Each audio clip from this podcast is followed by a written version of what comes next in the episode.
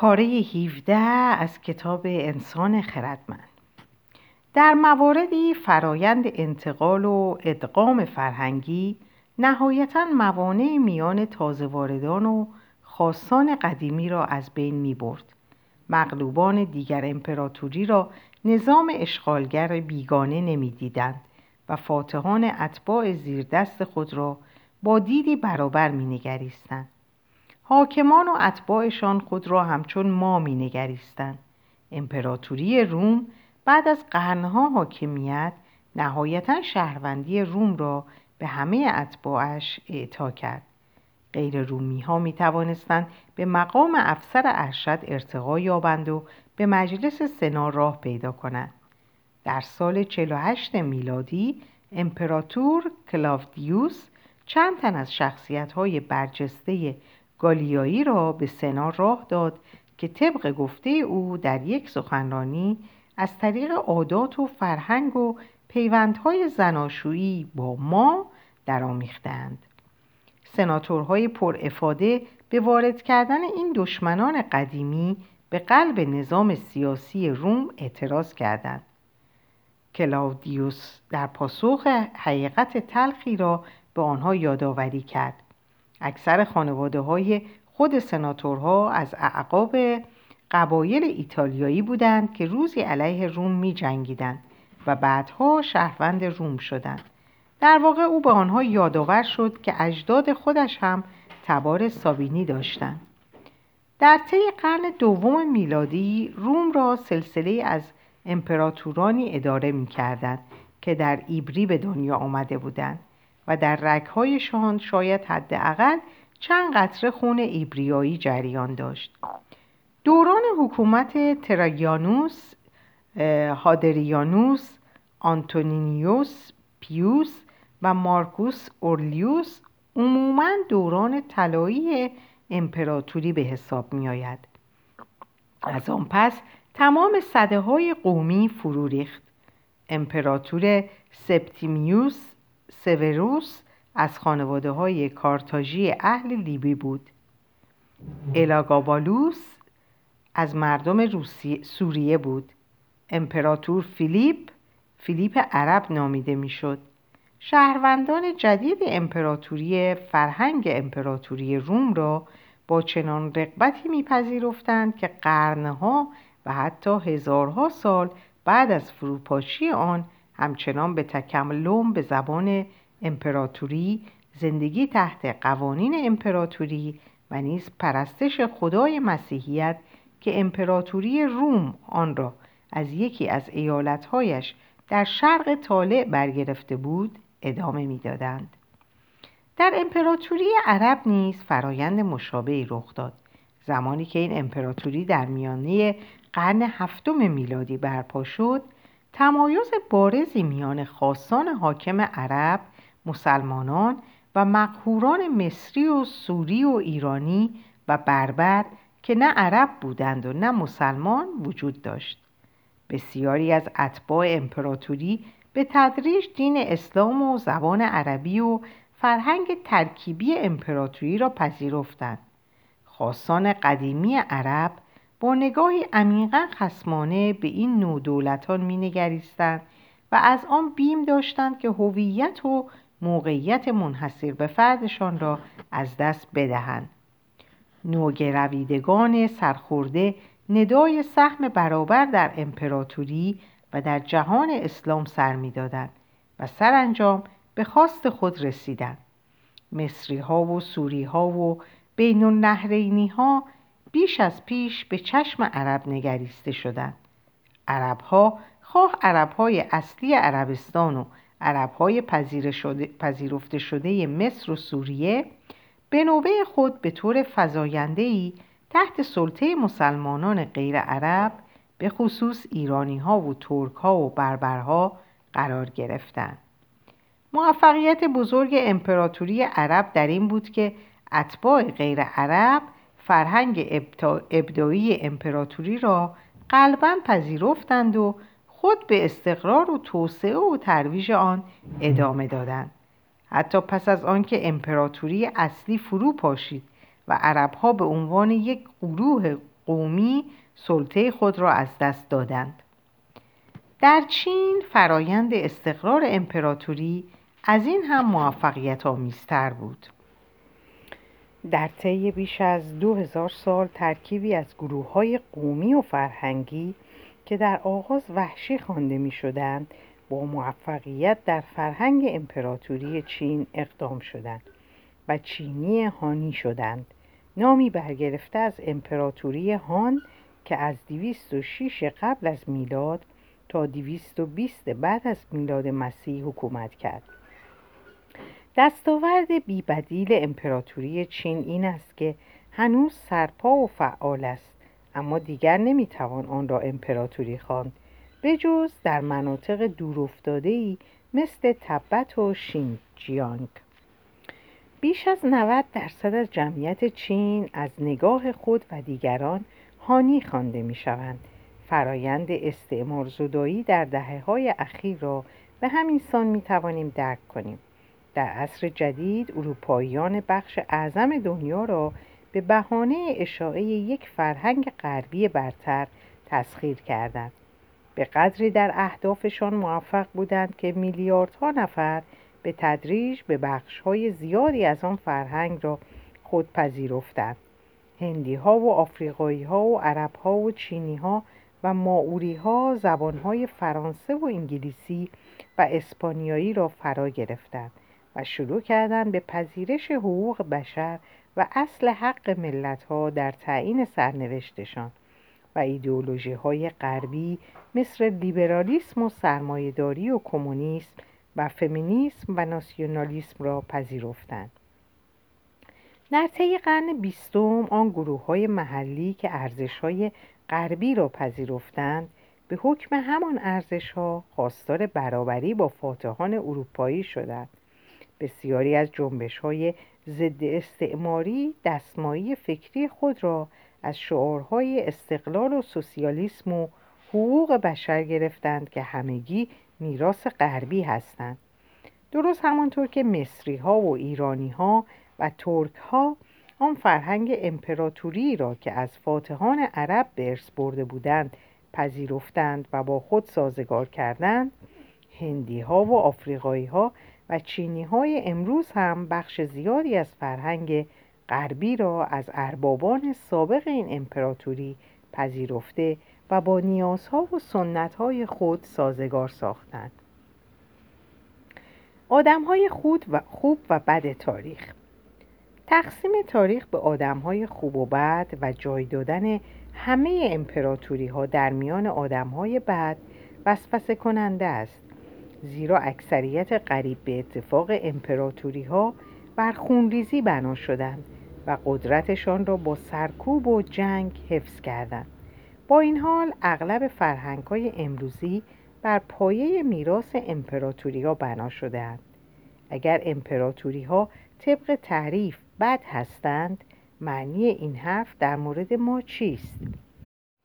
مکاتب فکری و جنبش های سیاسی وجود دارد که در پی زدودن فرهنگ بشر از زنگارهای امپریالیسم هستند.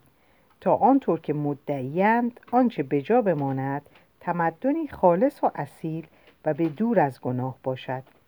این ایدئولوژی ها در بهترین حالات ساده انگارانه و در بدترین حالت ویترین پرزرق دروغینی هستند برای ناسیونالیسم خشن و تعصب و خشک مغزی شاید بتوان ادعا کرد که بعضی از بیشمار فرهنگ هایی که در آغاز تاریخ ثبت شده ظهور کردند منزه و به دور از گناه بودند و سایر جوامع در آنها تأثیر مخربی نداشتند.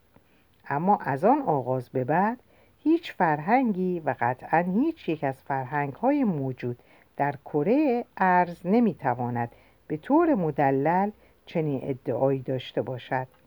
تمامی فرهنگ ها حداقل تا حدی میراث امپراتوری ها و تمدن های امپراتوری هستند و هیچ جراحی آکادمیک یا سیاسی نمی‌تواند این میراث را از آنها جدا کند مگر اینکه بیمار را بکشد.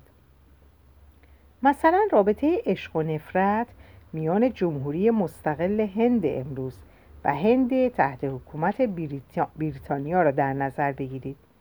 تسخیر و اشغال هند به دست انگلیس به بهای جان میلیون ها هندی تمام شد و باعث تحقیر و استثمار بیامان صدها میلیون نفر دیگر بود. اما بسیاری از هندیا با شور و اشتیاقی شبیه نوکیشان افکار و اندیشه های غربی مثل حق تعیین سرنوشت و حقوق بشر رو پذیرفتند و هنگامی سرخورده شدند که انگلیسی ها از پایبندی به ارزش های اعلام کرده خود یعنی اعطای حقوق برابر به بومیان هندی و به انواع اتباع انگلیسی یا اعطای استقلال سرباز زدند. با این حال کشور کنونی هند فرزند امپراتوری انگلیسی است. انگلیسی ها مردم شبه هند را کشتار و آزار و اذیت کردند. اما در این حال آمیزه حیرت انگیزی از پادشاهی ها و امیرنشینی ها و قبایل متخاصم رو متحد ساختند و خداگاهی ملی مشترکی خلق کردند و کشوری آفریدند که کمابیش کارایی یک واحد سیاسی رو داره. اساس یک نظام حقوقی. هندی رو پیریزی کردند ساختارهای اداریش رو به وجود آوردند و شبکه راه آهنی ساختند که برای یک پارچگی اقتصاد هند اهمیتی حیاتی داشت. هند مستقل دموکراسی غربی رو در باز, را در باز نموده بریتانی بریتانیاییش به عنوان شکل حکومتی پذیرفت. زبان انگلیسی کماکان زبان مشترک شبه قاره است. زبان خونسایی است که گویش گویش گویشوران بومی هندی و تامیل و مالایالم برای برقراری ارتباط از آن استفاده می کنند. هندیا شیفته چای و بازی کریکت هستند که هر دو میراث بریتانیایی است. کشت تجاری چای تا عواسط قرن 19 در هند وجود نداشت. در آن زمان بود که کمپانی انگلیسی هند شرقی اونو آغاز کرد. صاحب صاحبای پر افاده انگلیسی بودند که عادت چای نوشیدن رو در سراسر شبه قاره رواج دادند. امروز چند نفر از هندی ها ممکن است خواهان رأیگیری برای محروم کردن خود از دموکراسی، زبان انگلیسی، شبکه راهن سراسری، نظام حقوقی، بازی کریکیت و چای باشند به این بهانه که اینها میراث امپراتوری هستند و حتی اگر خواهان چنین چیزی باشند آیا همین به خودی خود نشان نشانگر دین آنها به ارباب پیشینیشان نیست؟ حتی اگر قرار باشد میراث یک امپراتوری ظالم را به امید بازسازی و حمایت از فرهنگ‌های اصیل پیشین انکار کنیم چه بسا فقط از میراث یک امپراتوری قدیمیتر دفاع خواهیم کرد که به همان اندازه ظالم بودند. کسانی که از تخریب فرهنگ هند در نتیجه حاکمیت انگلیس خشمگین هستند نادانسته میراث امپراتوری مغول و سلطنت سلطجوی دهلی را تقدیس می کنند و کسانی که میکوشند فرهنگ اصیل هندی را از نفوذ این امپراتوری های مسلمان بیگانه نجات دهند میراث امپراتوری گوپتا و امپراتوری کوشان امپراتوری ماوریا را تقدیس می کنند اگر قرار می بود یک ناسیونالیسم هندوی افراطی تمام بناهای بجامانده از حاکمیت انگلیس مثل ایستگاه مرکزی قطار بمبئی رو خراب کنه در برابر سازه های بجامانده از فاتحان مسلمان مثل تاج محل چه واکنشی باید نشان می‌داد؟ هیچ کس به درستی جوابی برای این پرسش دشوار میراث فرهنگی نداره.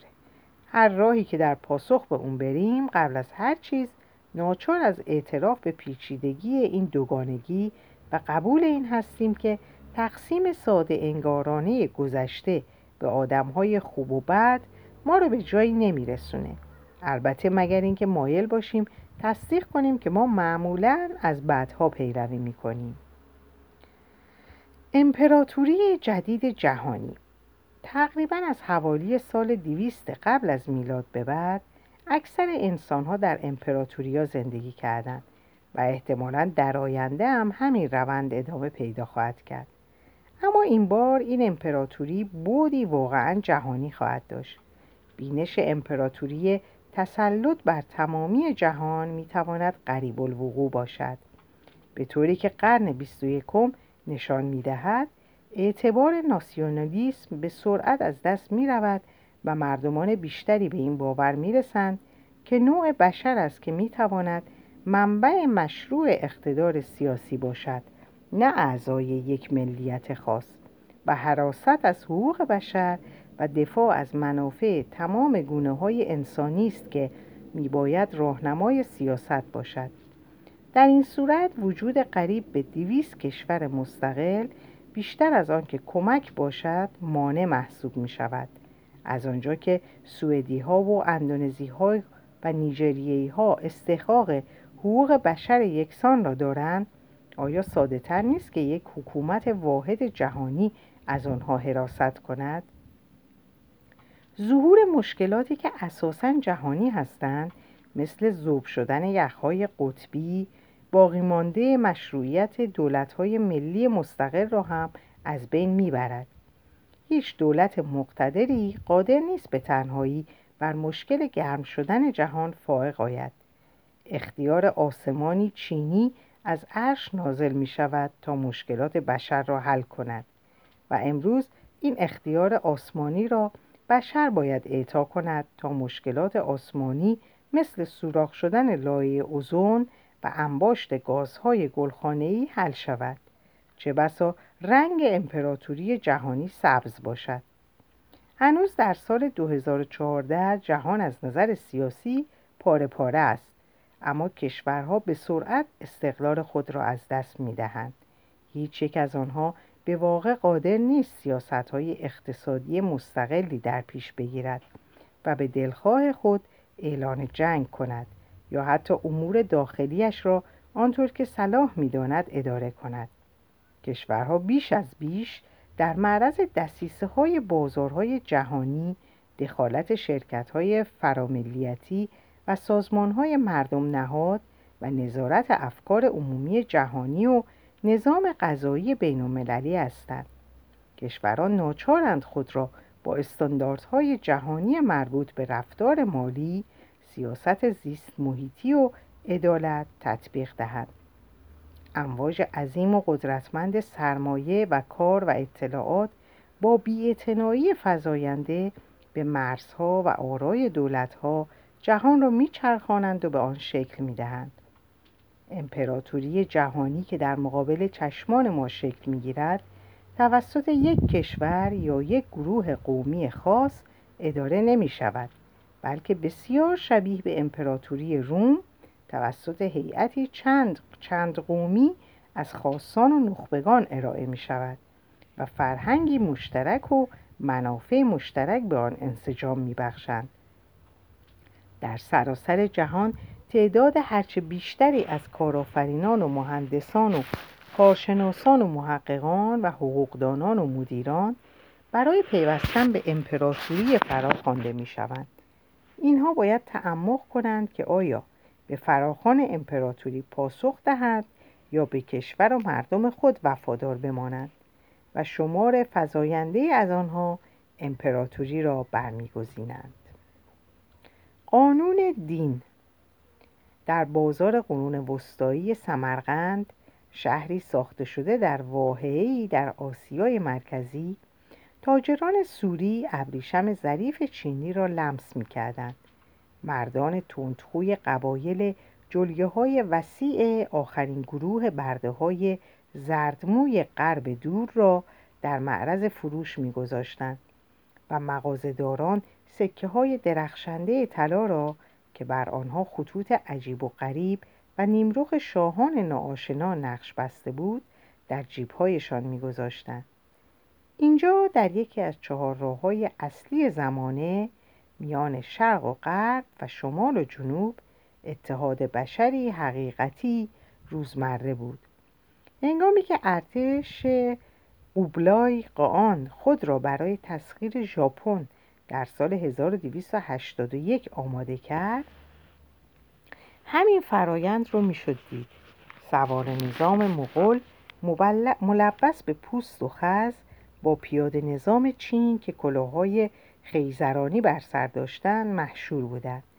سربازان امدادی کره‌ای مس می‌کردن و با دریانوردان خالکوبی کرده دریای چین جنوبی دعوا راه میانداختند مهندسان آسیای مرکزی با دهان باز به داستانهای باور نکردنی ماجراجویان اروپایی گوش می‌دادند.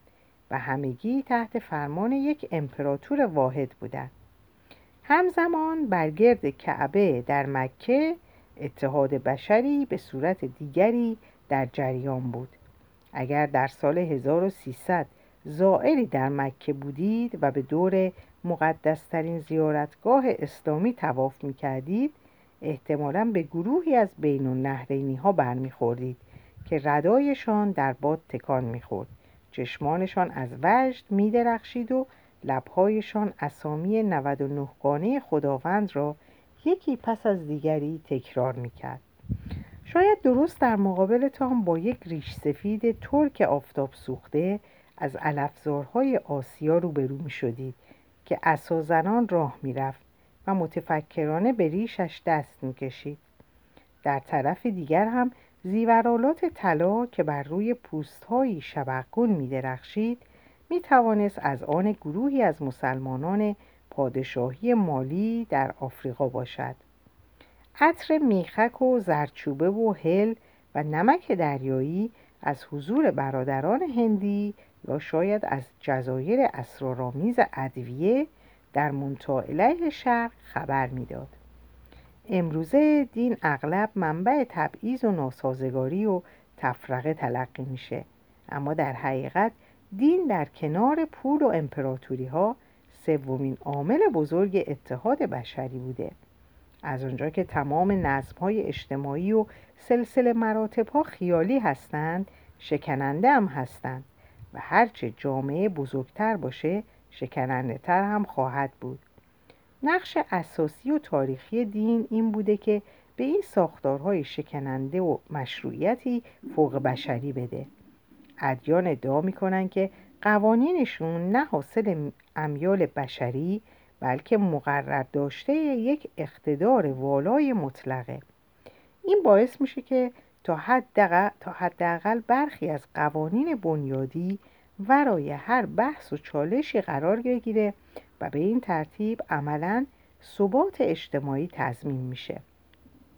بنابراین دین رو می‌توان نظامی از هنجارها و ارزشهای بشری تعریف کرد که مبتنی بر باور به نظمی فوق بشریه.